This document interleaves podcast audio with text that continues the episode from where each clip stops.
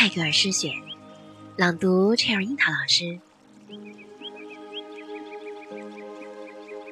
Streamers of summer come to my window to sing and fly away, and the yellow leaves of autumn, which have no songs, flutter and fall there with a sigh.